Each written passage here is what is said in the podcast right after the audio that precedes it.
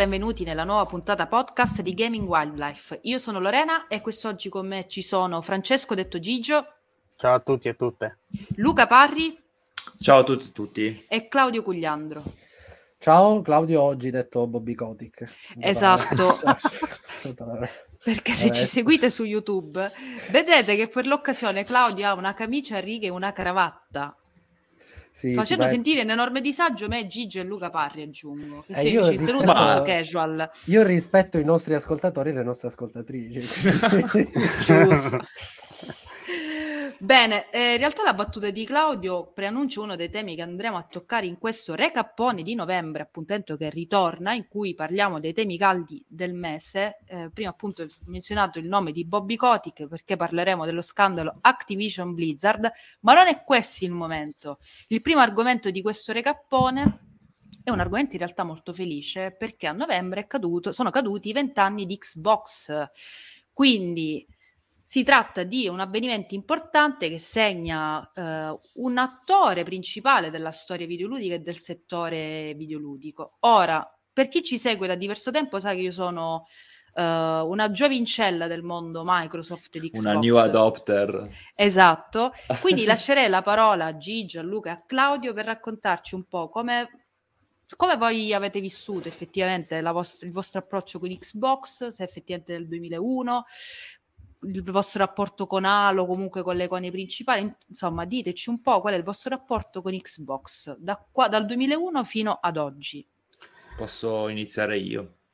Okay, dai, vai, il mio contatto con Xbox avviene nel 2004, se non sbaglio, in una mh, mm, tavernetta di amici, uh, mi invitano, ah sì, giochiamo ad Halo, io non avevo nessuna idea di cosa fosse Halo eh, effettivamente poi mi si apre un mondo perché ah, la console c'ha l'hard disk, quindi possiamo mettere la musica direttamente dalla console. Io arrivavo alla PlayStation 2, quindi figurati. La console all'online, quindi possiamo giocare su Xbox Live con altra gente esattamente come facevo normalmente su PC con Age of Empire 3, quindi anche lì mi si è aperto un mondo. La console ha le DirectX, che tecnicamente è una roba avveniristica, no? Tutta una serie di cose che all'epoca non ci pensavo, ma che effettivamente oggi sono gli standard per tutta una serie di robe, perché tecnicamente tutto quello che vediamo oggi nelle console, che a detta di molti e molte si avvicinano sempre di più a essere effettivamente dei computer, la prima Xbox era quello. Salto poi di 5 anni e nel 2009 eh, io compro un Xbox 360 che mi cambia totalmente tutto, perché eh, i primi giochi indipendenti, il digital delivery, tutta una serie di robe che mi hanno proprio cambiato la percezione del videogioco in senso strettissimo perché appunto l'approccio che ho avuto con all'epoca Xbox Arcade, che sono di fatto eh, i titoli indipendenti o comunque più piccolo budget che Microsoft proponeva nel suo catalogo online, mi hanno proprio cambiato tutto, sebbene fosse un casino comprarli, perché non so se vi ricordate, probabilmente Lorena no, ma Claudio e Gigio forse sì, non si poteva comprare con valuta reale, ma si, bisognava comprare con i Microsoft Points, che era una roba di un complicato, di uno scomodo improbabile. Però appunto ha, ha contribuito sicuramente Xbox, soprattutto Xbox 360, a cambiare un po' il modo in cui io intendo il videogioco, perché appunto mi ha approcciato a tutta una serie di cose che prima non conoscevo, tutta la parte del gioco indipendente per me prima era abbastanza distante da me. Mm-hmm. Però ecco, quello che hai detto fa capire il grande valore di Xbox non solo perché fa crollare in un certo senso poi il monopolio giapponese del settore videoludico certo. rappresentato da Sony e da Nintendo, ma soprattutto tu parlavi appunto l'online su console, l'hard disk, cose che effettivamente a noi oggi sembrano normali, ma che all'epoca hanno rappresentato appunto un, un punto di svolta. E, certo.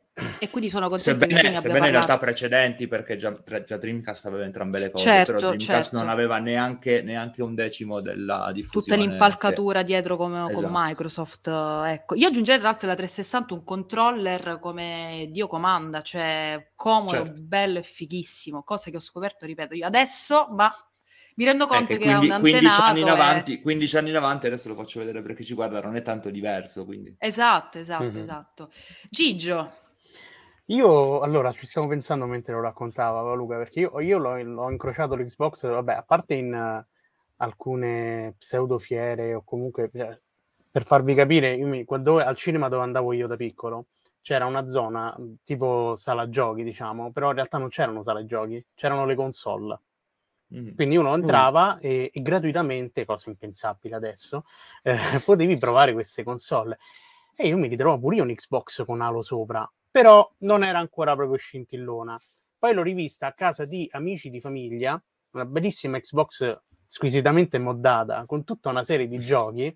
Ovviamente. E, e, e la cosa bella è che mi innamoro di questo gioco che si chiama Racing Evoluzione, che è uno dei primissimi giochi, penso, di un certo livello pubblicati da Milestone, che all'epoca mm. in realtà se la filavano in pochi, ed era questo gioco di corse molto semplice, dove però poi dovevi creare la tua casa automobilistica e quindi dovevi curare il logo, decidere quale macchina far uscire e quindi utilizzarla poi nei campionati per fare pubblicità. Una cosa eh, un po' capitalista se vogliamo, però almeno era simpatica alla fine nel mio ingenuo eh, essere... È il gioco di Luca Parri questa cosa.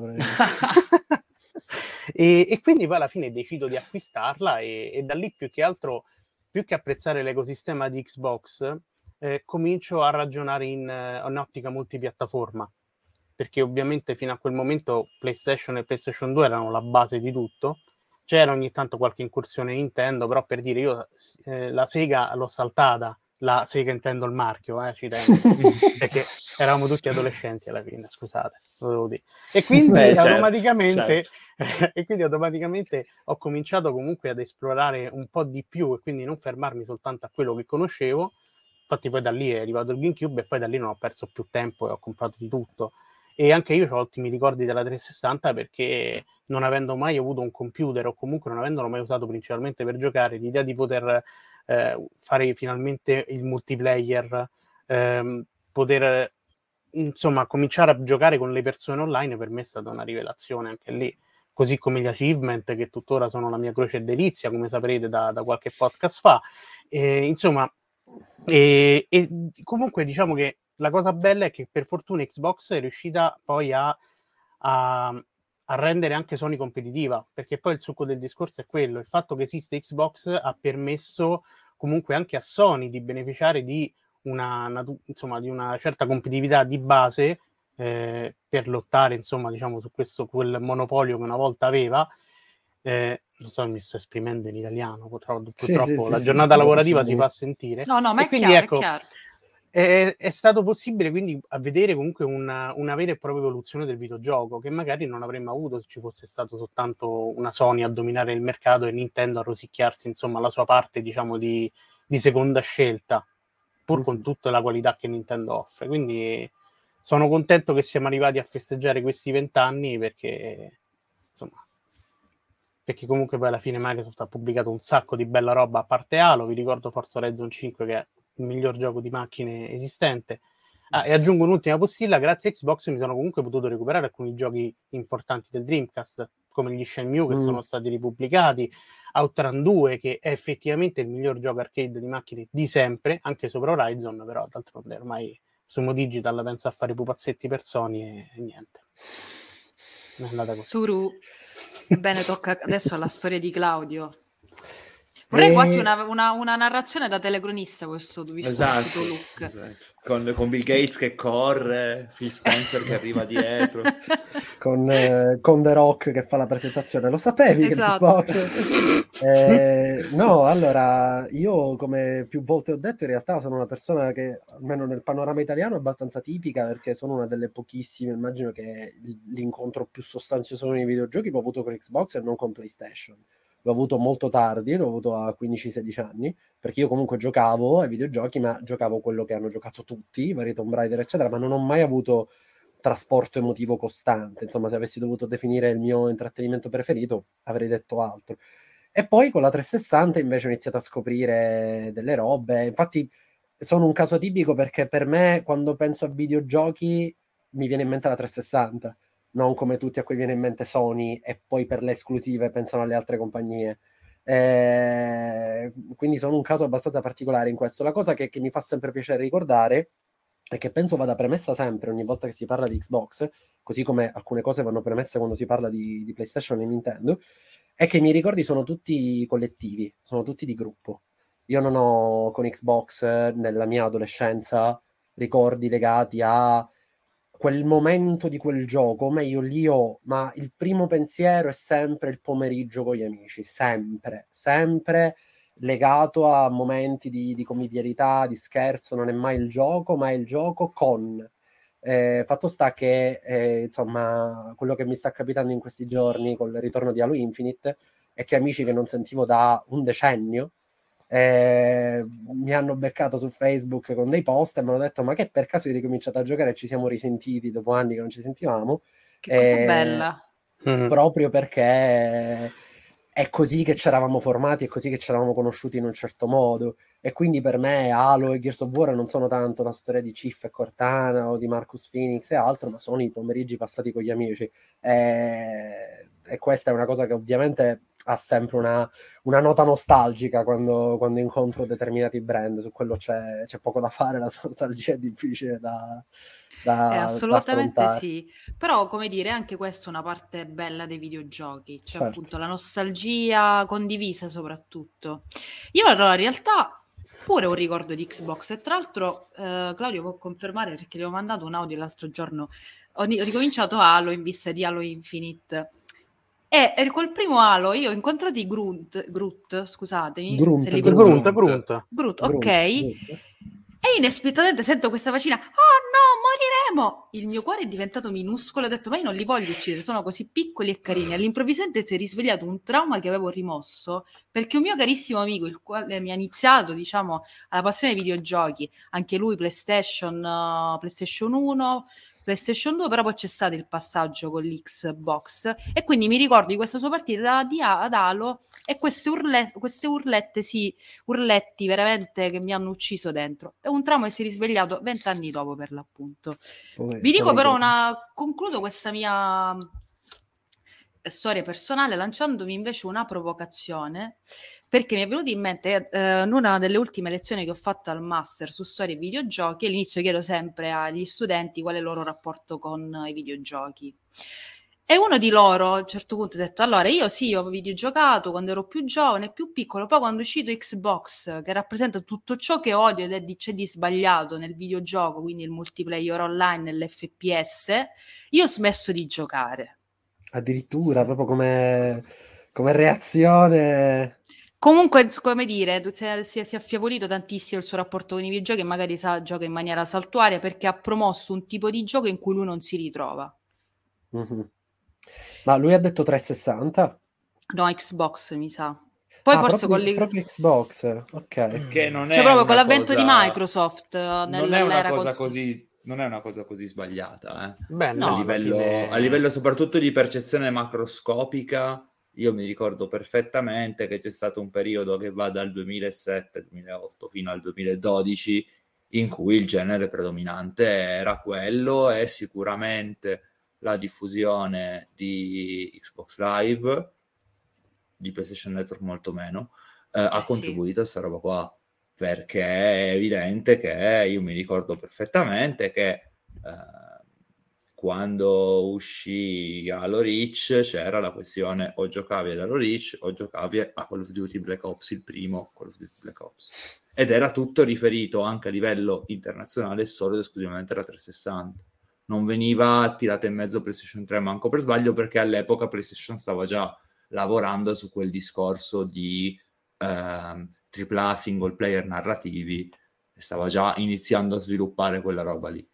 Era pure quel mm. periodo dove comunque Sony aveva preso pizza in faccia perché aveva presentato una console eh, abbastanza problematica, insomma. Quindi certo. Comunque, e... Era il periodo del, del, primo restyle di PlayStation 3, quindi... Sì, insomma, quindi roba brutta, il barbecue da 700 dollari, no? Quindi insomma, esatto. non era proprio il massimo. E no, io più che altro pensavo che questa cosa fosse più responsabilità di Activision, tanto perché rimaniamo sempre nel tema, e del suo Call of Duty, perché alla fine io mi ricordo che il vero botto dell'online... Eh, allora, vabbè, io su 360 giocavo soprattutto Gears 2, Gears, e vabbè, perché pure lì il multiplayer era una cosa allucinante, però mi ricordo proprio Modern Warfare che fu proprio lo spartiacque e che mm-hmm. oltre, a, oltre a, a, a rendere l'online effettivamente popolare tra le persone e non sì. più quindi rendendola una cosa un po' più di massa, eh, ha poi dato vita proprio al filone che esistevano solo FPS e quindi la cosa erano sempre FPS, FPS, FPS, FPS, che era una cosa proprio insostenibile con tutto che poi tra gli FPS magari c'era pure un Bioshock che era tutto un altro paio di maniche eh, rispetto eh, infatti Però... a me quello che verrebbe da dire a questo ragazzo è tu non è che ce l'hai con Microsoft ce l'hai col capitalismo perché esatto. è normale che alla fine la sempre... colpa è sempre lì beh alla fine eh, all'epoca erano ah, gli sì, FPS è stato saturato dall'offerta Royale. esatto cioè Quindi... cioè l'offerta era talmente tanto dedicata al, all'economically correct, cioè a quello che la massa principalmente consumava, che lui si è sentito probabilmente inondato da queste cose che a lui non interessavano minimamente. Lì quello è più, secondo me, segnale di una forte mancanza di cultura videoludica, perché ah, le, certo. alternative, le alternative ovviamente erano molto presenti, no? E lì forse è un'autocritica da fare dal settore, perché se un ragazzo appassionato, quindi che non devi conquistare, ma che devi mantenere, e non trova alternative, nonostante le alternative ci siano. Penso a quello che stava iniziando a succedere su PC. Penso mm-hmm. al fatto che con la stessa Xbox 360 comunque ti potevi giocare una quantità di roba single player. Ma infatti appunto... è questa la cosa, la cosa interessante, cioè che contemporaneamente su console con la 360 si presenta la situazione per cui c'è la saturazione AAA degli FPS e, e di contro c'è l'esplosione indie. Sì. Cioè, sì, nello sì, stesso periodo sulla stessa piattaforma c'è appunto un Call of Duty all'anno, ma c'è anche Bastion uscito in esclusiva console che c'era Braid, solo su 360. Braid e Limbo. Limbo che escono solo per, solo per 360 per un periodo e poi arrivano attenzione, dopo. Eh, sì, attenzione, era un modello cioè non è che erano lì perché comprati, ma erano lì perché era uno dei pochi sistemi che permetteva certo. certe cose. Cioè non è come i processi che si sono avviati poi, no, mi compro comunque l'indie perché mi dà una brand awareness di un certo tipo. Era proprio perché materialmente là c'erano i sistemi per poterlo fare. E, sì. e, e lo e spazio quindi, poi. Eh, e, lì è mancanza di... Eh, anche come probabilmente è stata comunicata la cosa, no? Cioè, ah, il multiplayer, vedi quello che avevo detto prima, il mio ricordo del multiplayer è soprattutto per la cooperativa, per il piacere di stare con gli amici, di divertirmi, di condividere con loro delle esperienze.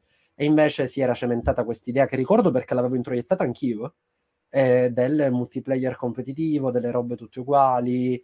Eh, anche lì, ripeto, è un segno forse di una cultura videoludica abbastanza debole in quegli anni, secondo me. Beh, ma uh, chiaramente era una provocazione questa, basata sì, sì. su un'esperienza totalmente certo. personale che però trovo anche comprensibile, perché nel senso, la mia, lo sapete benissimo, che il tipo di esperienza che prediligo si allontana tantissimo dal multiplayer online. Quindi io non mi per tanto tempo, forse anche per questo sono fuggito in un certo senso alla filosofia certo, perché Microsoft. non ti riconoscevi nel modello. Esatto, esatto. Però ecco, uh-huh. dopo questa prima provocazione che ci ha permesso anche di eh, parlare di Halo, io voglio sapere adesso, ma voi sentite un friccicorio in vista di Halo Infinite? Alla fine sono passati sei anni pre- dal capitolo precedente. Quindi vorrei sapere un po' i vostri sentimenti. Sì, io con il ecco. multiplayer non pensavo, io ero poco interessato a Infinite, sinceramente, ma anche per colpa di Claudio e di tutti gli amici con cui giochiamo regolarmente devo dire che mi è ripresa un po' quella, quella cosa che in realtà io non, non esperivo da, da, da, da Rich, perché Halo 4, scusate il cane, non mi ha eh, minimamente coinvolto come appunto Rich. E invece con Infinite ho riscoperto un po' quel, quel senso che non è che non ti ha coinvolto che, non è che non ti ha coinvolto che brutto lo 4 No, ma forse anche il fatto che hanno avuto la cosa intelligentissima, secondo me, di mettere nel primo Battle Pass stagionale del multiplayer di Halo eh, di Infinite tutte le, eh, le armature dei sei di, del Team Noble di Reach, che quella è una roba geniale. Per, è una roba semplicemente per una questione di affezione furba. a quella storia. Io ci sono parecchio affezionato perché non mi aspettavo di trovare una storia così bella in un FPS, proprio perché avevo quella forma mentis di cui parlavamo prima, no? di vedere male gli FPS, e invece ci sono riusciti a, a riportarmi e per quello, per quello ti dico che è un problema della cultura di quegli anni, perché non c'è la capacità di distinguere la scrittura di un Modern Warfare la, dalla scrittura di un Reach o dalla scrittura certo. di un certo. Bioshock. Sì. È un FPS, punto, quindi è per stupidi che giocano online e multiplayer competitivo. Fine. Non c'era sfumatura, non c'era... Oh, qua, qua, ce lo si permetteva per Bioshock proprio perché anche esteticamente era una totale... Eh, un totale Diverso, ribaltamento, sì, certo. Sì. Però...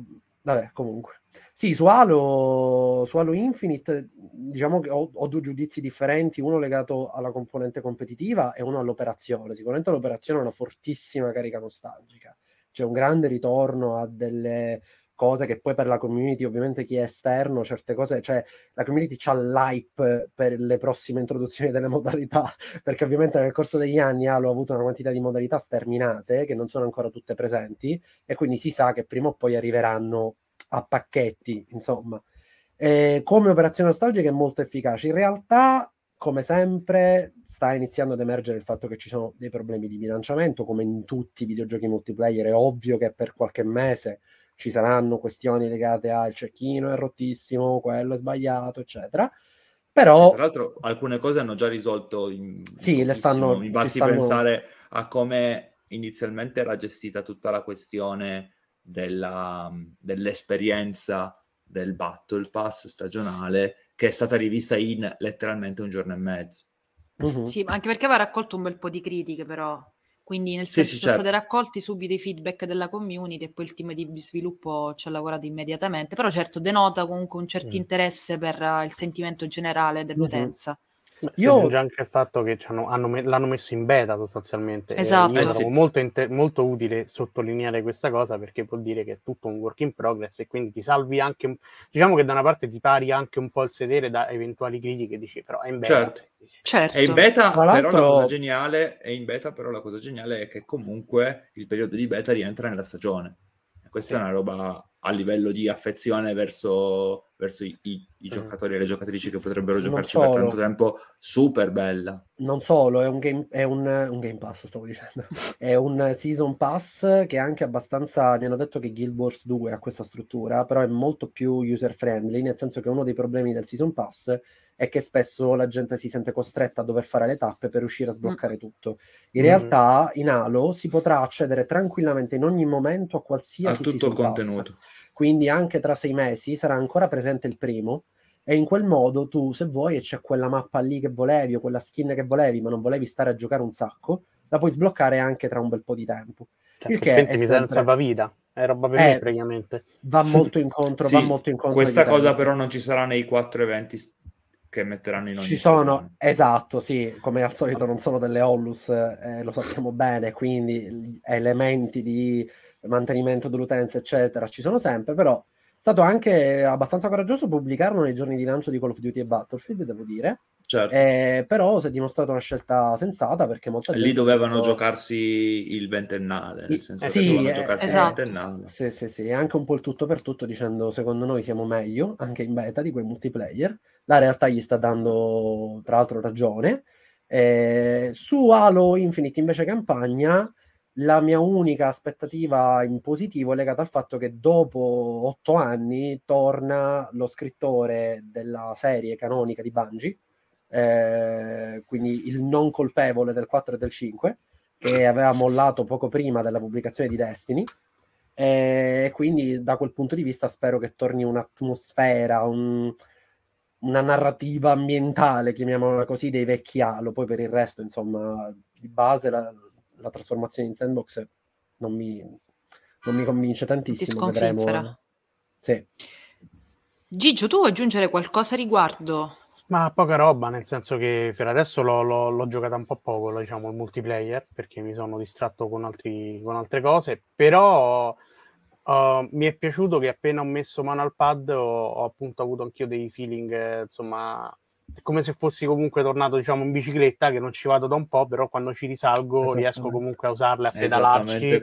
E, e, sì e, e, mi piace per il fatto che comunque a me Halo mi piace che non abbiano mai fatto particolari aggiunte di gameplay nel senso che per esempio non c'è mai una mira vera e propria rispetto agli altri giochi quindi c'è tutta una componente comunque che mi ricorda più i vecchi arena shooter di, di anni fa insomma e quindi sì, sì, con lo zoom, un... con lo zoom esatto, dello schermo e non con la ed è un'esperienza comunque di stampo comunque un po' più arcade che secondo me è molto più piacevole e soprattutto bilancia anche poi la difficoltà generale nel senso cioè se tu provi a diventare una lobby di God non riesci a giocare un altro po' assolutamente diciamo, nel migliore dei casi. Invece Halo si rivela sempre molto malleabile scalabile e non, non ti porta mai alla frustrazione che questa è la cosa bella. È uno dei pochi multiplayer dove io non ho mai provato frustrazione nel giocare perché alla fine qualcosa si arrabattava sempre, che è una cosa che secondo me non è da trascurare, soprattutto nel momento in cui ormai la serie è, cioè, si aprirà veramente ad un numero sterminato di persone grazie anche al Game Pass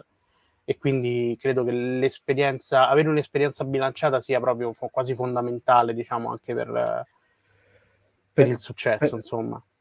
Per me Halo sarà un caso studio interessante, tra l'altro per due motivi, perché hanno intervistato il, il, direttore creativo, gli hanno chiesto qual è la cosa di cui è più orgoglioso e ha detto che non stiamo facendo crunch. E il motivo del rinvio di tante componenti e del gioco stesso è questo.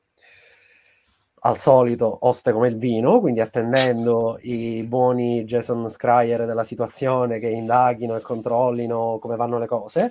Sono curioso di vedere se è un approccio più sensato nei confronti della salute dei sviluppatori ricompenserà con un gioco comunque apprezzato.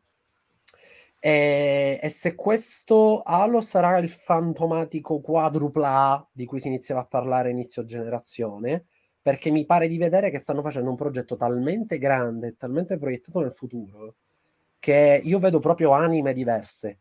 Cioè il single player, l'hanno detto tutte le anteprime, è proprio una roba per i fan, ma per i fan nel senso che ci sono le ambientazioni basate sui libri, i riferimenti al collezionabile di ODST, cioè proprio una roba dedicata ai fan che dicono finalmente hanno, sono tornati a parlare con me, mentre il multiplayer free to play, addirittura fuori dal Game Pass, può accedere chiunque, è, è invece un modo proprio per dire vi prego, chiunque sia esistente sulla faccia della terra, unitevi perché vi aspettiamo.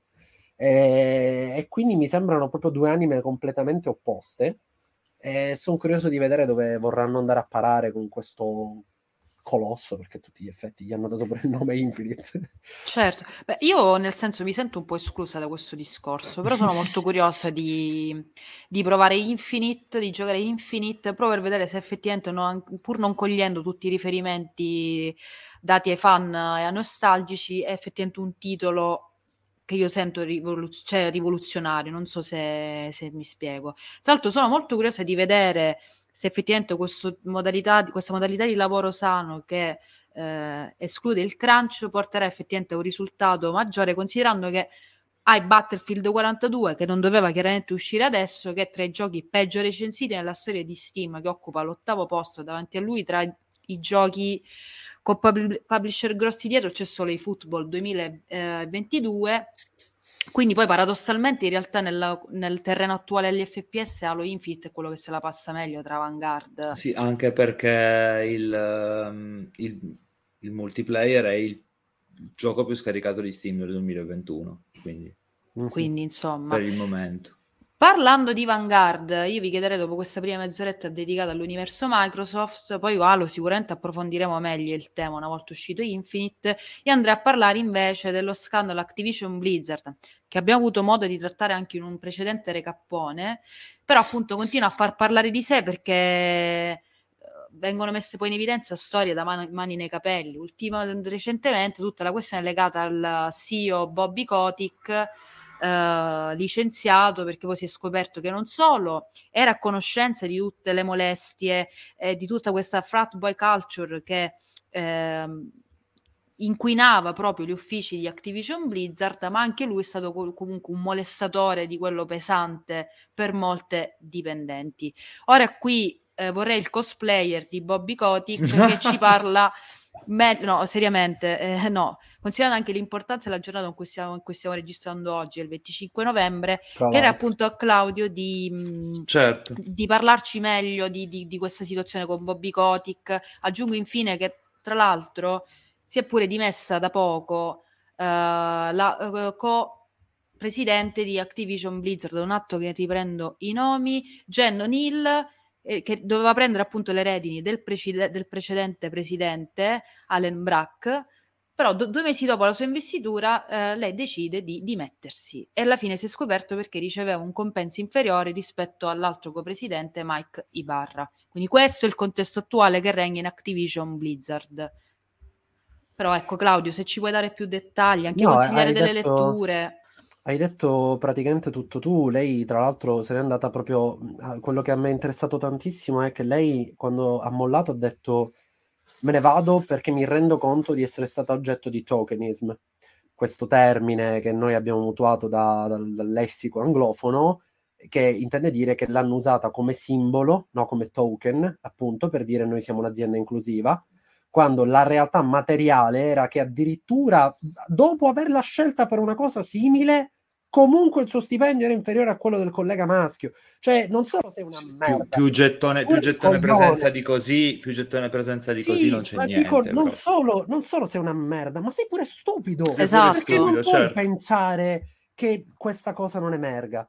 Detto questo, e quello che, che, che, è particolarmente interessante secondo me è che quando nella retorica della distruzione dei processi inclusivi si usa dire no, siete voi schiavi del capitale perché vi basta che mettono la donna, vi basta che mettono o la donna a capo dell'azienda o la donna nel gioco o la schwa o quello che cavolo è, è come se noi avessimo detto ok ci fermiamo. E invece certo. la realtà di quello che invece poi accade è che una donna se ne rende conto lo fa notare, tutti erano perfettamente consapevoli che si trattava di tokenism e infatti hanno continuato a criticare l'azienda stessa. E sono loro che provano a integrare in questo modo senza riuscirci davvero. Eh, io ero Ma infatti i discorsi da poi... fare sono questi, cioè bisogna spiegare all'uomo e alla donna della strada che ehm, l'azienda quando fa queste robe il 97, anzi il 100% delle volte lo fa esclusivamente per tokenismo, per gettone presenza e non c'entra nulla il fatto che ci siano effettivamente dei movimenti che si occupano di. Non è che in Italia non una di meno va all'Enel e gli dice no, devi assumere delle donne. A parte che sarebbe bellissimo, però non, non succede. Anche, ecco. Anche perché, anche perché poi nel mentre i processi legati alla quella che viene definita intersezionalità, cioè sia lotta di classe in difesa di chi lavora, sia di genere, di rappresentazione, di etnia, eccetera, le si sta manifestando perché lavoratori e lavoratrici che stanno scioperando e che si stanno organizzando per resistere in Ubisoft, in Activision, abbiamo visto quelli di Riot, lo fanno sia per le questioni di genere, sia per le questioni di classe lavorative. Certo. Quindi è solo chi vuole raccontare a Vabbè, se stesso è, unio, è, un unionismo, è unionismo base. Eh, perché... Sì, no, nel senso che la realtà ci racconta questo, poi come la si vuole raccontare è che queste cose sono battaglie scisse, ma non lo sono, perché dei casi certo. che sappiamo che vengono combattuti all'interno dell'industria videoludica, le battaglie sono, queste battaglie sono combattute insieme, non sono combattute in modo diviso. Ed è un evento cioè per me è storico quello che sta avvenendo in questi ultimi anni con Ubisoft e con Activision, perché abbiamo delle prove concrete, materiali, reali, di gente che, che si organizza per, per, fare fronte a tutte queste problematiche, non la retorica falsa dei social, ah voi pensate alla lingua mentre loro non, non lavorano. No, no, noi pensiamo al lavoro e alla lingua e al genere. Infatti, Infatti ti rubo la palla sulla questione delle letture, eh? lo, lo, cito spesso, però Woodcock in Marx ed Arcade dedica tutta la parte finale proprio ed esclusivamente a questa cosa, al far capire come l'unionismo e la sindacalità all'interno del videogioco sono la strada da percorrere. Perché non è solo una questione strettamente di lavoro, ma di mentalità, di appunto lotte intersezionali e questa cosa qua, secondo Poi... me, Woodcock la spiega in modo ottimo perché parla appunto, perché lui è uno dei fondatori della Gamers Union e quindi è anche, come dire, inserito nel contesto perché si è occupato lui proprio di, di redare il manifesto che ha portato alla nascita del sindacato di chi lavora nei videogiochi. Quindi c'è anche questa questione qua. Però Io... credo che sia un dato importante.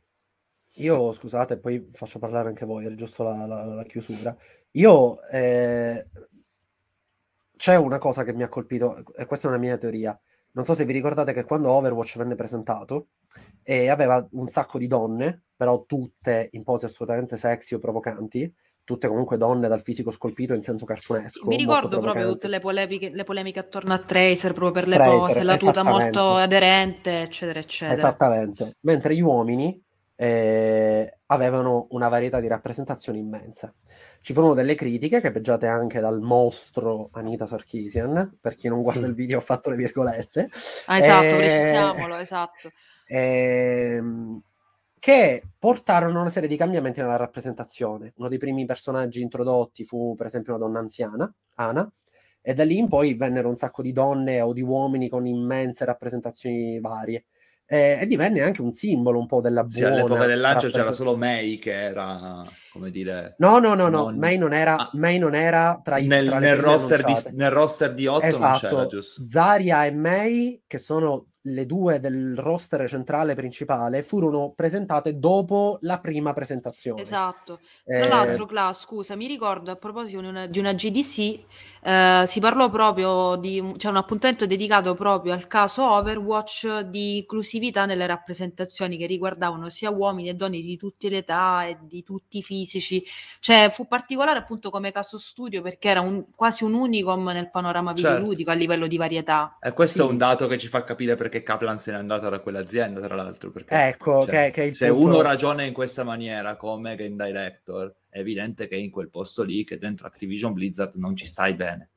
È il, punto dove, il punto dove volevo arrivare io, perché poi purtroppo siccome loro sentono solo i numeri, del, i discorsi dell'economically correct, poi questa cosa ha anche un effetto in tal senso. Cioè, quando tu hai una varietà di rappresentazione tale, Overwatch è un gioco che per il suo genere ha, mi ricordo, il 17-19% in più di donne nei suoi mm. server, proprio perché ha un tipo di inclusione differente.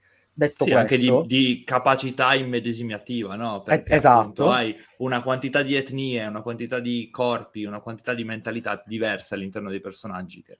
E quindi la mia, poi, la mia, la mia idea, che purtroppo rimarrà tale perché non ho gli strumenti per, farla, per trasformarla in ricerca scientifica, è che se tu sin dall'inizio coltivi un'utenza sulla base di queste regole, non sto dicendo che non c'è tossicità in Overwatch, ovviamente no, però la stragrande maggioranza della community ha avuto una reazione che mi ha lasciato senza parole, cioè nei forum, i canali ufficiali, lo youtuber che si dedica a Overwatch, eccetera, tutti a dire, ah, è questo il motivo per cui il gioco sta venendo rinviato, che vi state facendo la guerra con Activision che ha costretto il direttore creativo che lavorava su quel progetto da 15 anni, perché era 15 anni che lavorava su Overwatch, sì, come idea, quando prima era cambiato il progetto. Project Nova o qualcosa del genere. Esatto, e se n'è andato per questa cosa. E questo è il motivo, va bene, a posto, non ci lamentiamo più del fatto che non escono nuovi personaggi, non ci lamentiamo più del fatto... Combattetevi la vostra battaglia. Ed è una cosa che mi ha, mi ha stupito perché anche lì è, è, è bello fatto, vedere che la community... Fatto un merito a Kaplan e al team perché hanno lavorato su una costruzione delle narrazioni della community gigantesca e, e meravigliosa. Poi c'è la tossicità, per carità, però... Eh, ma quello credo che si faccia parte in generale del mondo online, però ecco, certo. questo fa capire il ruolo di una soft- software house o comunque in generale di un team di sviluppo nel creare una community. Ecco perché io per esempio non riesco a guardare in maniera totalmente positiva Riot Games, però di questo magari Chiaro. parleremo più avanti.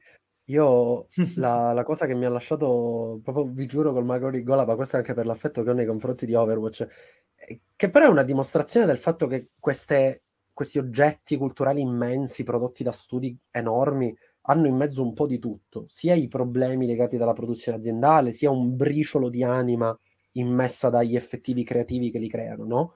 Perché quando Kaplan se n'è andato, che probabilmente per motivi legali non poteva dire tutta una serie di cose, ha scritto una frase nell'annuncio finale dicendo non, non, accettare il mondo per com'è, ma immaginalo per come vorresti che fosse, che è la frase che fa Winston, un personaggio di, di Overwatch, che dice le, lo scienziato che crea Winston, questa scimmia parlante, che poi diventa un po' la mascotte di Overwatch a cui tutti vogliono bene perché è uno scimmione tenerone e dolcissimo. E dice questa frase. Quando lessi questa frase... È anche un po' la rappresentazione della saggezza all'interno della lore di Overwatch. Sì, sì, quando lessi questa frase all'epoca ho detto sì, vabbè, il mezzo CEO che scrive la frase, eh, cioè, me l'aveva quasi un pochettino Adesso che lo, gli stessi sviluppatori dicono Kaplan ha cercato di proteggerci, noi lo studio dedicato a Overwatch di tutti i team è, è, stato abbastanza protetto da questa situazione grazie a Kaplan. Tutta la community si è messa a fare i meme su Kaplan con lo scudo di, di Winston che protegge lo studio, che è una banalità, me ne rendo conto e non bisogna mai idolatrare. Semplicemente fa notare come un pezzo d'anima ci fosse Esatto. E poi, Ma perché era il suo progetto, perché appunto ci ha lavorato per 16-17 anni quanto diavolo è, perché effettivamente è un unicum all'interno non solo del videogioco competitivo, ma del videogioco in genere che ha questo tipo di attenzione riguardo alla rappresentazione, non solo di genere, ma anche di orientamento sessuale, di etnia. Quindi, insomma, io, io eh, solo... non sto dicendo che bisogna idolatrare e fare i ceri per, per Kaplan, anzi, sai che, sapete che sono kill your idols sempre, però bisogna rendergli conto. Perché, Più che altro raccontare me... storie di umanità in contesti in cui si parla sempre delle esatto. umane, dei soldi e delle, delle aziende. E delle cravatte le... come quella di Claudio. Esatto, vedere appunto storie di umanità di qualcuno che cre- crede nelle proprie creazioni e fa di tutto per difenderle, parliamone. Io vi Ma faccio certo. un'ultima domanda per uh, concludere il discorso Activision Blizzard, per poi passare verso i TGA.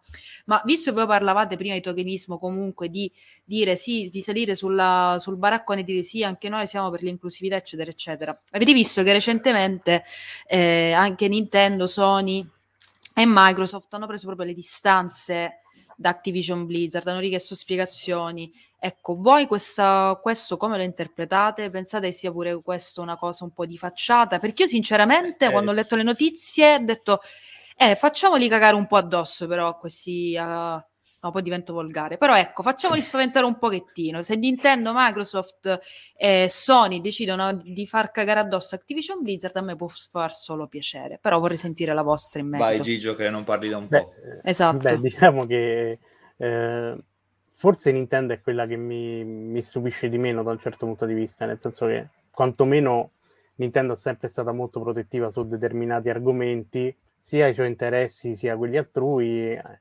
Eh, però sì, diciamo che anch'io non riesco a non vederci comunque una sorta di azione quasi obbligata, dato il contesto storico in cui ci troviamo, insomma, dove comunque ogni lotta di questo tipo viene sempre un po' strumentalizzata anche a fini di marketing, voglio dire. Cioè, mi ricordo anche quando c'è stato Black Lives Matter che comunque un mm. sacco di compagnie si sono impegnate a mostrare la skin schierate. per la PlayStation 4, per esempio. Sì, esatto, e, e diciamo che parliamo comunque di lotte che paradossalmente sono accettate di meno rispetto magari già a quelle, su, per esempio, per gli omosessuali, che per esempio sono già più socialmente accettate, vogliamo definirle in questo modo.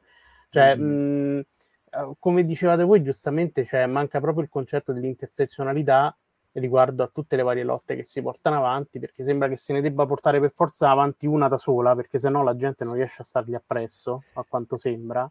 Eh, lì il problema quindi... è che loro quello non se lo possono permettere, però perché va bene il genere, va bene l'etnia, va bene appena si arriva all'elemento economico. Cosa? Come? Eh? Non ho capito. Cosa sì, tu, eh, tu, tu? Perché insomma il crunch eh, si sta iniziando a tentare di fare qualcosa, però sono tentativi di singoli studi. Già la, la sindacalizzazione sappiamo che è stata che si tenta di evitarla in ogni modo possibile.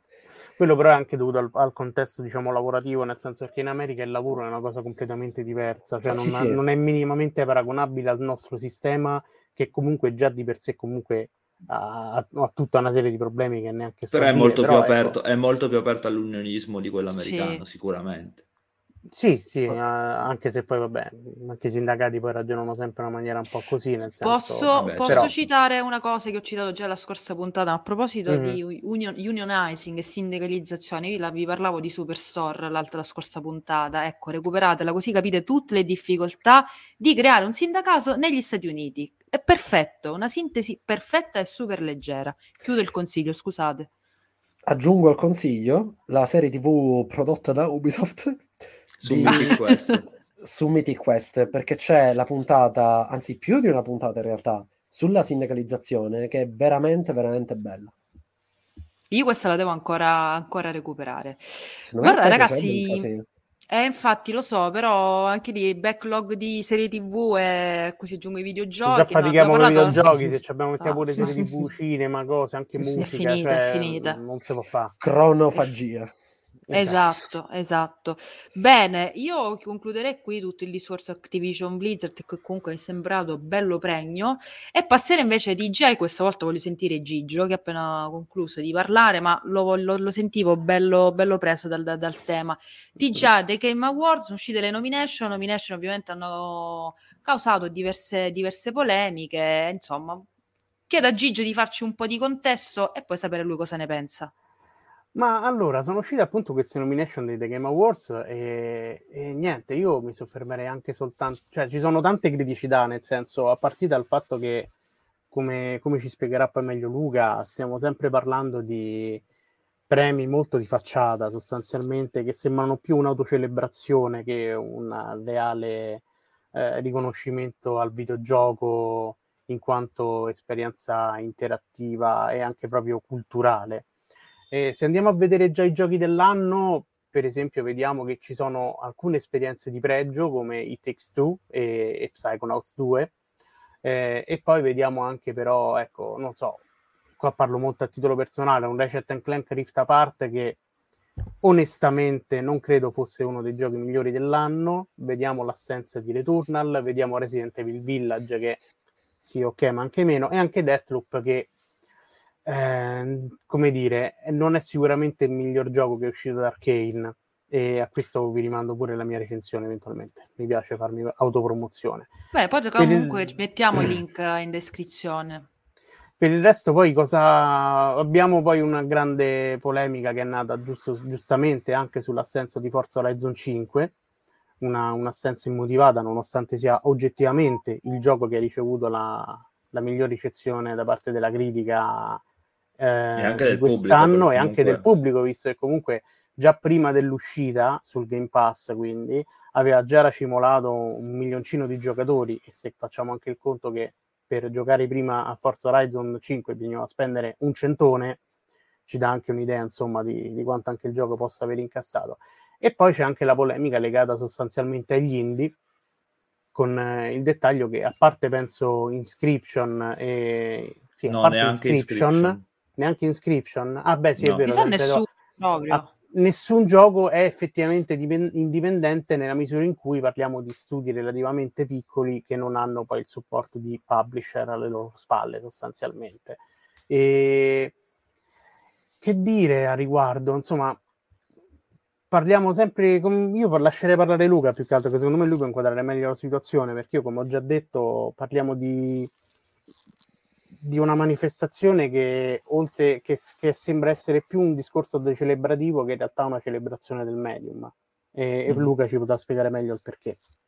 Sì, allora, eh, il perché è perché ne ho scritto su Stay Nerd, poi appunto ci saranno tutti i riferimenti nella descrizione del video eh, di questo podcast. Ehm, io più che autocelebrazione parlerei proprio di creare percezione, nel senso che per me queste cose, così come lo sono eh, i grandi eventi come E3, Games Week, Ga- eh, Gamescom, servono alle aziende attraverso altre aziende perché eh, i TGA di Kili, eh, i E3, G- Gamescom e Games Week sono aziende a loro volta, eh, creare quello che la- l'industria pensa del videogioco e farlo passare alle persone. Questo è quello che penso io di queste cose qua, ovvero far capire ehm, come le aziende e quindi tutta l'industria pensano il videogioco in questo dato periodo e di conseguenza creare la percezione nel pubblico. Questo è più o meno il meccanismo che abbiamo visto in questo da quando i, i TGA di Kili esistono, quindi dal 2014 a, a questa parte. Ritornando su Activision, il fatto che nel 2016 eh, il gioco dell'anno l'abbia vinto Overwatch, secondo me era un dato oggettivo di come appunto l'industria pensasse se stessa all'epoca.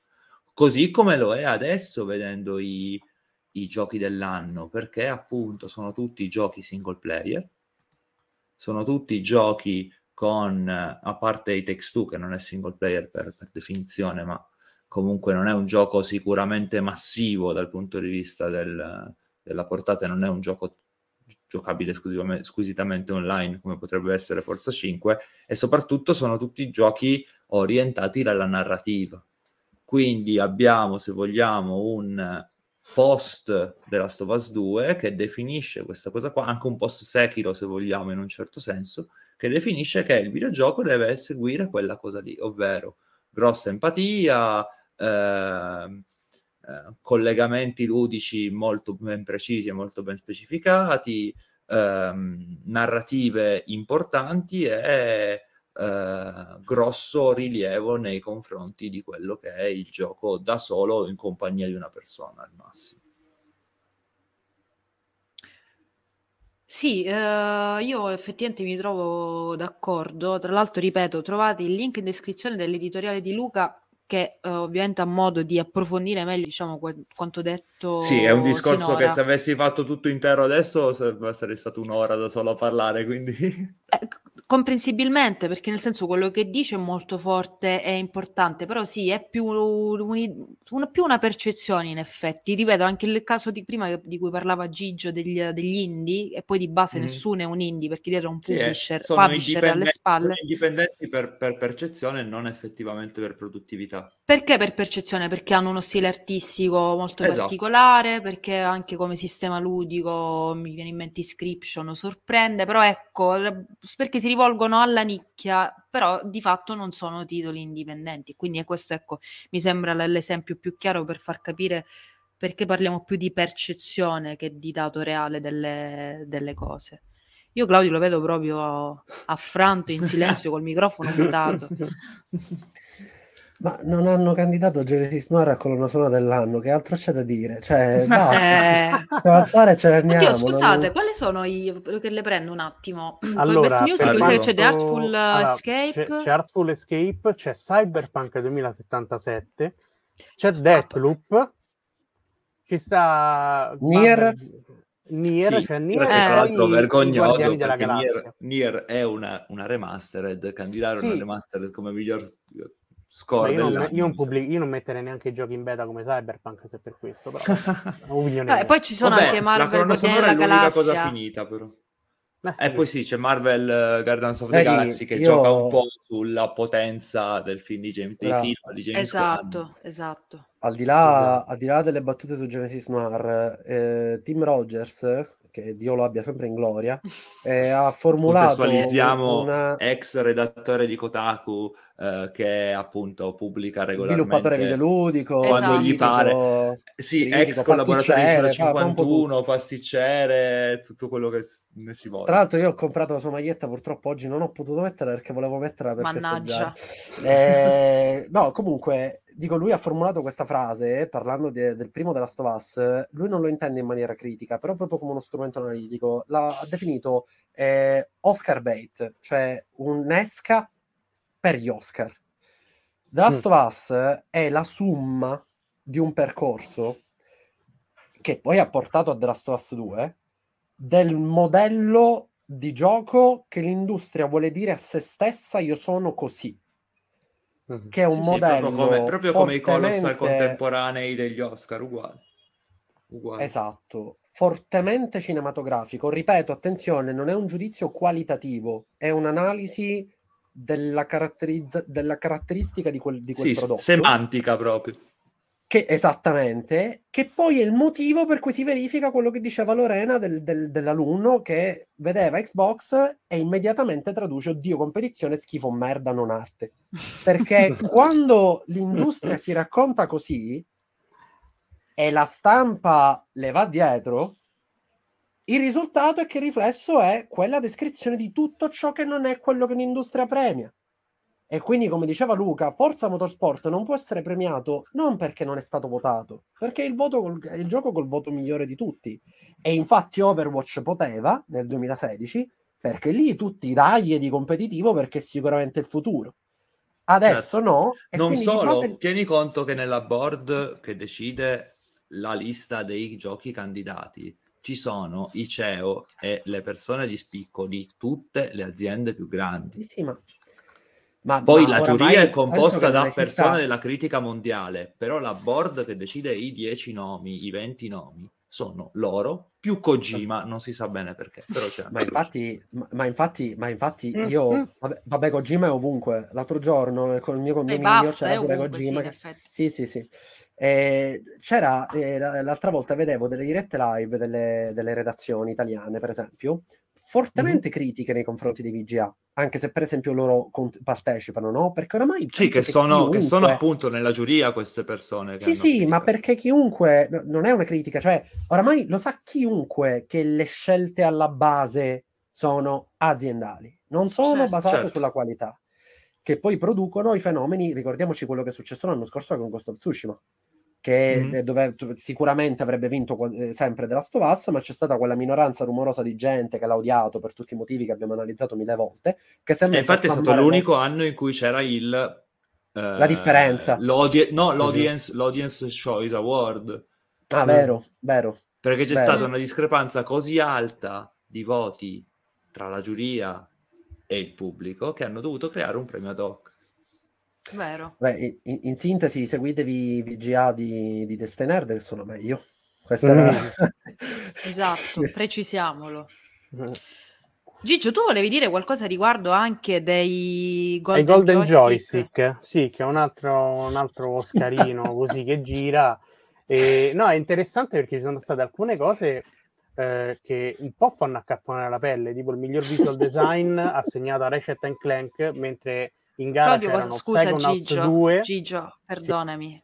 Claudio, cosa sta succedendo? No, no, una reazione rido, isterica. Rido, rido per i... Sì, è una reazione isterica. E non hai ancora rido, sentito la cosa peggiore, pensa te. Perché il visual design appunto ha vinto Ratchet Clank con in gara Psychonauts 2, The Artful Escape, Little Nightmares 2, Hitman 3, che non so cosa c'entri, e Genesis Noir, è già lì.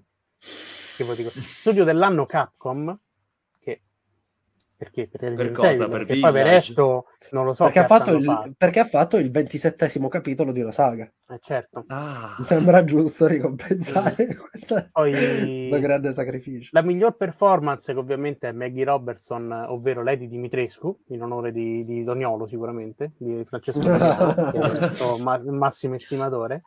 Eh, addirittura la cosa che è divertente, il gioco dell'anno per PlayStation abbiamo Returnal, Deathloop, Ratchet Clank, Resident Evil Village, Death Stranding e Kena. Secondo voi cosa può aver vinto? Peccato. Ha vinto Resident Evil. Ha vinto giuro, Resident Evil. Veramente? Sì, non si sa per quale motivo. Su, Ti giuro che fino con al PlayStation ha vinto Resident Evil. Fino all'ultimo cosa... ho sperato Vai. che dicessi Cyberpunk. Fino all'ultimo ho sperato che dicessi Cyberpunk.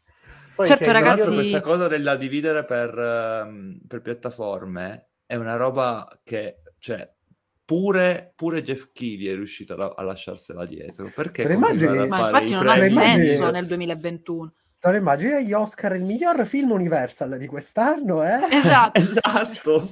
Poi abbiamo, scusate perché qui ancora, questa è ancora più bella secondo me, il miglior hardware da gioco con PS5 che ha vinto e vabbè. Tra le concorrenti abbiamo PS5, Series X, Series S, la GeForce RTX 3080,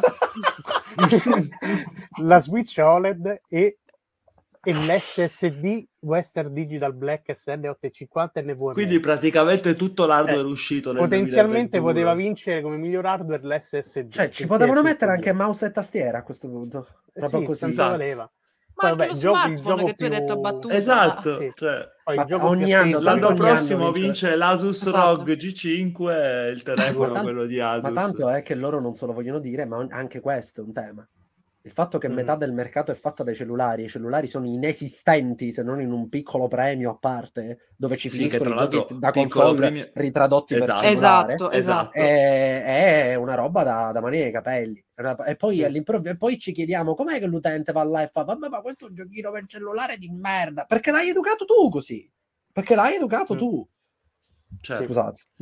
No, no, però Gigio, io vorrei, vorrei il, il, commento di tutti e tutte sulla mm-hmm. parte più succosa dei Joystick Awards, che sono gli ultimi due premi.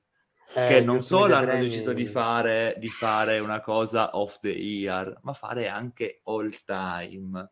E quindi abbiamo sì, l'hardware viziosi. di tutti, il miglior hardware di tutti i tempi, che è il PC Ah. Che come vuol dire che... Scusate, il... ma io aggiungo un zero calcaresco e grazie al cazzo. Perché... Esatto. esatto. Cioè, dai. Senso... E poi il miglior, anzi l'ultimate, quindi il gioco definitivo di tutti i tempi, che è Dark, Dark Souls. Io non entro appunto in merito sulla qualità, ma che cosa serve decretare? Ragazzi, è un, è, un bait, è un bait per fare discussioni. Esatto, no, esatto. Per console war, eh, giochi, gioco war, come la volete chiamare? Perché d'altronde alla fine eh, la cosa è che noi qui stiamo cercando anche di tirare fuori delle tematiche interessanti, ma alla fine fuori, in un mondo dove comunque c'è una polarizzazione che fa spavento. Ah, certo questa roba serve soltanto a fare interazioni. Cioè, a, a, gente che dirà eh, polemica. È, è giusto, Dark Souls è il miglior gioco di tutti i tempi, è bellissimo, è difficile, è hardcore, è per i veri giocatori, non per voi imbecilli che giocate a Candy Crush. E poi ci sono quelli che dicono, eh, ma Dark Souls è troppo difficile. Cioè, insomma, alla fine è tutto un mischione, io come... guerra tra certo, poveri, che alla fine non, non risolve nulla. io, io avrei cioè... messo Minecraft come bait supremo. Perché ma secondo me Minecraft almeno sarebbe stato tanto saltare in, in, no no avrebbe avuto senso esatto avrebbe avuto più senso di Dark Souls è più credibile assolutamente no, secondo sì. me la vera, il vero bait sarà se mettevano tipo Fortnite così però dai sì Fortnite sarebbe stato incredibile il bait, il bait che farò a Sharif quando parleremo di Halo perché gli dirò che Halo 2 è The Last of Us 2 prima che fosse mainstream e lui tipo qua in, in diretta esploderà spoiler, spoiler per la prossima me lo sento puntata. che sarà ben differita. Quindi, cioè, quindi, la cosa triste è che poi alla fine tutti questi premi veramente, oltre ad essere autocelebrativi, servono soltanto poi sostanzialmente a generare... Eh, polemichetta. Sì, polemichette sì, su La percezione di cui parlavo prima, no? È quello. Semplicemente sì, sì, a forgiare, perché è proprio letteralmente un sistema di forgiatura, forgiare le discussioni, le opinioni, le mentalità. Ora non voglio entrare nel, nella questione per cui ci stanno dicendo come pensare, perché non, non è questo il senso. Però di fatto Educando. queste cose qui eh, servono a quello. Cioè creano, creano, le basi su cui poi noi, noi compresi, eh, perché non è che siamo esenti de, da questa certo. roba, su cui poi noi costruiamo sopra le strutture di pensiero. È quello. Ragazzi, io allora siamo, abbiamo superato l'ora. Mm-hmm. Io vi chiedo in diretta, vogliamo parlare di tutto quello di cui ci, eravamo prefigurati all'inizio o parliamo solo di Arcane? Io, io mi sa che, che, vi saluto comunque. Eh, esatto, Claudio se ne deve andare. Il motivo vero per cui sono in questa, in questa bis. Ma io, io, farei proprio quei 5 quei 3-4 va bene, minuti va bene. Claudio, allora, allora scusa, di rubo, salutiamo di rubo Claudio. saluti. Salutiamo bacio, Claudio, grazie e scusate il rant eh, su Overwatch. no, no, ti Immag- perdoniamo. Immaginate il, mondo come... immaginate il mondo come vorreste che fosse. Ciao ragazzi. Tra l'altro è una, cosa, è una cosa di un solar punk incredibile, quindi vabbè. Esatto, esatto. Luca, allora, tu eri smagnoso sì. di parlare delle uscite del mese, quindi sì. adesso che non abbiamo più la, la, la, la fretta di salutare Claudio, io ti, vi chiederei a te Gigi di parlare appunto dei vostri titoli del mese e poi concludiamo mm-hmm. con Arcane e, e, salutiamo poi tutto e tutti. Ma allora in realtà il mio titolo del mese è quello di cui poi parlerà Gigio, però che è Forza Horizon 5. Perché, perché sì, perché mi è piaciuto un sacco, perché è un gioco straordinario che mi ha fatto perdere un sacco di tempo col sorriso però io volevo parlarvi di Riders Republic, che è un gioco che anche quello mi ha portato indietro nel tempo, un po' come dicevamo prima con, con Halo Infinite, perché? Perché mi ha, a parte che sono contento che le persone che hanno fatto quel mezzo miracolo che è Steep continuino a lavorare, perché sebbene sia un gioco che ho giocato io e altre, credo, 15 persone in tutto il mondo, è un bel gioco ma Riders Republic in più, oltre a Steep, che forse era troppo limitato da un'estetica troppo simulativa, troppo seriosa, riporta un po' quel facciamo i giochi di sport estremi arcade in cui succedono le cose folli con un'estetica folle un po' eh, giovanile, ribellina, però esagerata, volontar- volontariamente esagerata. Uh, funziona, è un gioco divertente che se appunto avete giocato Steep, ma vado ancora prima, se avete giocato i vari SSX, um, uh, 180, um, 180 Avalanche per le console Nintendo, quelle vecchie. Io me ne ricordo uno per PlayStation 1 che era Cool bravo, Borders. Bravissimo, madonna che nostalgia. Cool Borders quando tu parlavi di, ri- di ribellino, appunto. esatto. Eh sì, che si inserisce in quel contesto Mhm. lì, ma poi appunto soprattutto SSX, quindi tutto il periodo Xbox e PlayStation 2, ritorniamo all'Xbox.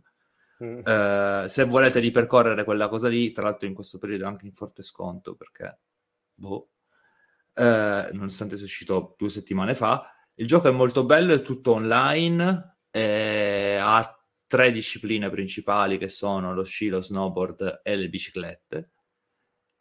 A- è a mondo aperto, è super divertente, ehm, ha tutti questi colori esageratissimi, bello, bello, bello. Una super colonna sonora, tra l'altro, che non fa mai male. Io non so che dire su Forza Horizon, nel senso che letteralmente anche l'articolo che io ho scritto, che potete trovare su Stay Nerd, non è neanche una recensione, sono io che sproloquio per eh, varie battute dicendovi che semplicemente lo dovete giocare. Cioè, io ormai la seguo da anni come serie e- ed è veramente eh, incredibile come, nonostante siano ormai passati parecchi anni dall'uscita, continua ad essere una formula perfetta per chiunque. È un titolo malleabile eh, scalabile, come volete dire, insomma, chiunque riesce comunque a trovarci qualcosa di bello Sì, da... sì, ci si può fare letteralmente quello che ci pare. E... e quindi non, non so veramente, cioè io non neanche vorrei perdere tempo a parlarne, chiunque abbia un Game Pass a disposizione o un- qualunque cosa deve prendere semplicemente e giocarselo, perché ecco, il gioco di macchine che sembra essere dedicato soltanto ai classici fanatici del racing, ma in realtà offre veramente degli scorci spettacolari, eh, un sistema di guida che nonostante sia arcade è comunque di uno stimolante incredibile anni luce rispetto a tutti gli altri arcade che vi possono venire in mente, quindi non so, un Need for Speed, cioè proprio un, un- un- concentrato proprio di qualità proprio ludica che, che al momento secondo me non esiste quasi da nessun'altra parte. Al massimo, se No, volete, così, posso così- così che- completo no. così esatto, completo no. sì, esatto, è proprio è come il nuoto, è il gioco più completo, capito? Eh. Ecco. Beh, guardi, io vedendo le tue foto su Instagram, i tuoi screen, ho detto io ho messo a scaricare Forza Horizon 5, che penso è il primo gioco di guida dei tempi di Need for Speed eh, per PlayStation 1, manco mi Ma ricordo qual era il capitolo perché io sono- non zero con racing, eh, racing game, quindi Cioè, conta proprio pure il direttore, non gliene frega niente di giochi di macchine, però oh, Horizon prende e ci gioca. ma bella passeggiatina leggera per il Messico mi, mi piacerebbe, Ma mi sì, piacerebbe, sì, considerando che a Roma c'è il diluvio. appunto ci sono eh, sei biomi differenti, i murales che sono murales veri che hanno digitalizzato e messo dentro, dentro al gioco, cioè puoi davvero farci quello che vuoi con quel gioco, è un, letteralmente il sandbox inteso come la vaschetta della sabbia dei parchi, in cui le macchine sono semplicemente un- lo strumento che hai, però puoi farci quello che vuoi. Casomai poi come altro titolo che se volete vi consiglio di quelli che sono usciti a novembre ci sarebbe poi Unpacking, che è l'ennesimo Mm. colpaccio del Game Pass, che è sostanzialmente un- un- una, un- insomma, una sorta di avventura grafica, non so come definirla, comunque insomma, è, perché non Un è un puzzle. Sì, una sorta di puzzle, diciamo, dove si ripercorrono sostanzialmente eh, eh, i traslochi di una persona. Mi tengo sul vago per non rovinare. Sì, Però sono ecco, otto diciamo traslochi che... che... raccontano in totale 14 anni della sua vita. Sì, Sì, perché dal 2007 al E- 2021. E quindi lì siete liberi di fare quello che volete. Mi ha fatto anche sentire terribilmente vecchio perché tra i tanti oggetti che ci sono disponibili c'è anche una sorta di GameCube e molti giovanotti non capivano cos'era. E questo mi ha La, reso la mia fidanzata compresa, ma con, con la coadiuvante che lei appunto ai videogiochi prima di conoscere me non era mai entrata in contatto e pensava fosse un tostapane. Quindi l'ha Esatto. messo in No! cucina. E quindi a parte questa Ah, cosa... questa comunque storia è adorabile, in realtà. Sì. E- però a parte questa cosa, ecco, è un titolo molto, molto interessante che mi ha colpito molto. Quindi se, se ci avete modo di giocarci, giocate anche quello e soprattutto non giocate la trilogia di GTA perché è una bellissima schifezza, insomma, Tecnica, tecnica, qualitativa, tutto. tutto, tutto, tutto. E ultima cosa, adesso poi ecco, mi è venuto in mente anche l'ultimo gioco che mi giocherò probabilmente di quelli usciti a novembre, ovvero la Kid Amnesia Exhibition. ah, che è soltanto su PC e PS5, e... però dovrebbe essere gratuita. Sì, e, e tra l'altro e faranno un, um, un, evento cross che però sarà per tutte le piattaforme in cui appunto la Key Day Amnesia Exhibition arriverà su Fortnite perché è fatta da Epic, quindi lo stesso motore. Ah, perfetto. E comunque stiamo parlando sostanzialmente di un'esperienza interattiva dedicata alla riedizione di due album seminali, diciamo, della musica eh, internazionale dei Radiohead. A vent'anni di distanza, tra l'altro, perché appunto, che contiene alcuni dei pezzi che... che... contiene alcuni dei pezzi più allucinanti della band, tra cui Idiotech, che probabilmente se lo ricorderanno molti della generazione anni 90 perché era un era il jingle di MTV. MTV Esatto, e quindi è rimasta proprio nella testa come roba e, e niente. Direi che ci siamo. Bene Gigio, grazie per questa panoramica sulle uscite del mese anche a Luca, eh, mm-hmm. che mi aveva effettivamente mi ha riportato un sacco di nostalgia con cool, cool, cool, cool com'era quello dello Snow? Cool Borders. Cool. Cool Borders. Mamma mia, troppo nostalgia, veramente. Dove mi andate ad ascoltare la colonna sonora. arriviamo, a proposito di cose stilose, arriviamo alla fine con Arcane eh, la serie tv eh, ispirata al mondo di League of Legends che ha causato, che come dire, è diventato un po' un unicum, perché finalmente abbiamo un prodotto tratto dall'universo videoludico che spacca io non gioco a League of Legends, odio League of Legends, credo che Riot Games non sia una software house sana, ma io Arkane l'ho amata, sono stata ipnotizzata da una qualità tecnica mai vista prima, da una colonna sonora di quella proprio emozionante e da una caratterizzazione dei personaggi veramente particolare e coinvolgente. Qual è il Rosic? Non solo che, cioè, che ho notato io, almeno nella mia bolla social, diversissimi sono stati i post che ho letto che dicevano bellissimo Arkane, ho voluto iniziare a League of Legends, tempo 10 minuti di partita, mi hanno uh, maledetto tutte le generazioni della famiglia con tutte le malattie più brutte del mondo e quindi ho deciso di non, poter, di non giocare più a League of Legends perché sto male. Quindi ecco, e questo è un grande dispiacere vedere come un, un prodotto come Arkane che estende, espande i contenuti e che nel gioco non vengono. Perché tratta cose che nel gioco vengono solamente annunciate, come dire, suggerite. Arcane veramente appunto di approfondire sul passato di personaggi, sul passato dei campioni e sulle ambientazioni. Quindi è un prodotto che può accontentare i fan del gioco, ma anche chi non ha idea di cosa sia League of Legends, perché tanto quelle cose non sono mai state approfondite. Voi, ecco, avete avuto modo di vederla, cosa ne pensate? Avete provato a giocare a League of Legends dopo Arcane? Allora, Luca e poi io. Gigio. Vai Luca, vai Luca. Uh, ti dico una roba prima di iniziare a, a, dirti cosa ne penso, che mi pare due giorni fa Riot ha annunciato di star facendo una partnership con i due programmatori che hanno inventato l'Evo, ovvero la competizione mondiale più famosa al mondo di picchiaduro, per fare un picchiaduro basato su uh, Arcane. Picchiaduro ah, su Arcane? Sì, picchiadura okay. di incontri basato sulle juggle, quindi tutto tag, tag based, quindi tutto basato sul, sugli scambi, con i personaggi di Arcane, compresi quelli che non sono in League of Legends, quindi ehm, il papà di Jeans e di Levi e il tizio Silco, quello con l'occhio... Silco, il cattivo, il cattivo diciamo. esatto.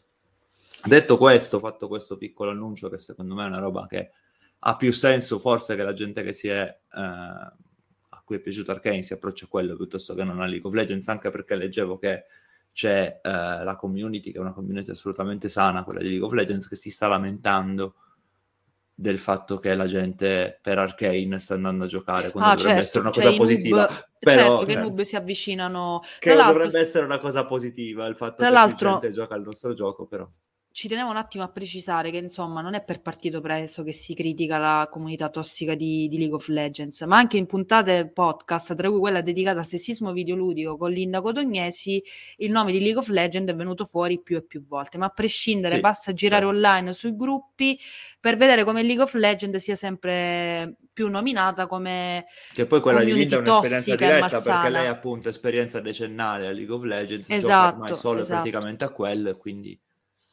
Hm. Quindi, eh, invece sul prodotto in sé io condivido le tue rimostranze nei confronti dell'azienda perché è un'azienda che si è vista in 12 anni di esistenza protagonista di cose non bellissime, eh, di rappresentazione, di gestione del lavoro, di eh, nonnismo, di sessismo, tutta una serie di cose, comportamenti piuttosto brutti, ma sono tremendamente bravi e brave purtroppo a creare contesto, a creare contesto, a sviluppare delle cose ehm, collaterali. Lo hanno fatto tre anni fa con un gioco da tavolo che si chiama Mac vs Minion, lo stanno facendo adesso con, con Arcane. Sono bravi a prendere quello che hanno sviluppato solo come concept art, come key art, come ti faccio vedere il, il, pezzettino di Piltover, la piazza di Piltover, e poi intorno ci costruisco questa roba pazzesca che è Arcane, che a me colpisce più che altro per come riesce attraverso l'estetica, attraverso la direzione artistica, rendere comprensibile una cosa che non è detto che tutte le persone conoscano così bene Nell'articolo che sto scrivendo, piccolo spoiler, a riguardo mm. dell'estetica di Arcane, ho fatto un parallelo con eh, un film del 2019 di eh, Sony Animation Studios che è eh, ovviamente Spider-Man Into the Spider-Verse perché fanno esattamente la stessa roba. Prendono un IP preesistente con un suo universo narrativo, con un loro contesto molto specifico e soprattutto con una fanbase molto preparata e propongono un prodotto che sia comprensibile per chiunque. Ci sta il senza paragone, bisogno di niente, senza bisogno che conosci Miles Morales o che conosci Vai, senza il bisogno che tu abbia letto chilate di fumetti di Sara Pichelli per comprendere cosa succede o abbia fatto centinaia di ore su League of Legends. Quei prodotti lì sono servibili e comprensibili da chiunque, invogliano eventualmente a conoscere quel mondo salvo poi avere la delusione di capire che in realtà uh, Piltover e Zone in League of Legends sono solo degli sfondi, non sono dei contesti narrativi. Um, però appunto attraverso la messa in scena e quell'estetica così complessa, così tecnicamente avanti, così raffinata, con tutto... Eh, ma anche a livello proprio stilistico. Approcci, esatto, di approcci stilistici super vari, perché passiamo da questa roba un po' art deco, torniamo a Bioshock, a Prey. Esatto, eh, mi ha ricordato delle, in molte scene Bioshock. Delle, mh, mm, dei palazzi di Piltover con questo bianco del marmo e quest'oro delle, delle venature e poi questa roba un po' più steampunk con tanto punk di Zone, con eh, innesti, vapore, rotelle, mai graffiti contemporaneamente. Quindi ma tutto... infatti io forse, Luca, dimmi se è una bestemmia, ma in realtà ci ho visto anche un po' di cyberpunk in alcuni personaggi, nel look di alcuni personaggi e come ispirazione scenografie. Come ispirazione okay. estetica certamente, però secondo me semplicemente, cioè, più che essere cyberpunk hanno preso quel tipo di estetica l'hanno mm-hmm. collocato su un contesto uh, steampunk, che è una cosa che in sta. realtà sta molto bene, perché se esatto. io adesso sto, ho finito di giocare in questo periodo Cyberpunk 2077 e ho notato una cosa molto molto molto interessante, ovvero che stesso, lo stesso tipo di um, sfarzo di contrasto tra marmo e venature d'oro che c'è appunto in Piltover, c'è identico nelle case dei ricchi di Cyberpunk. Pazzesco!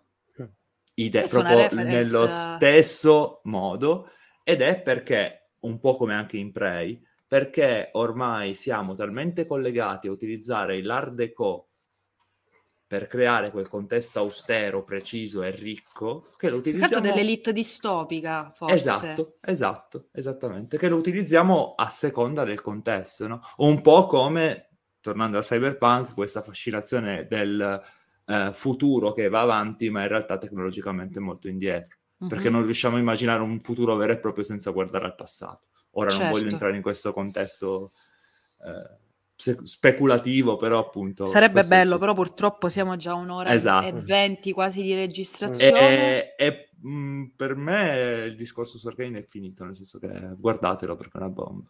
Una bomba davvero. Gigio, tu?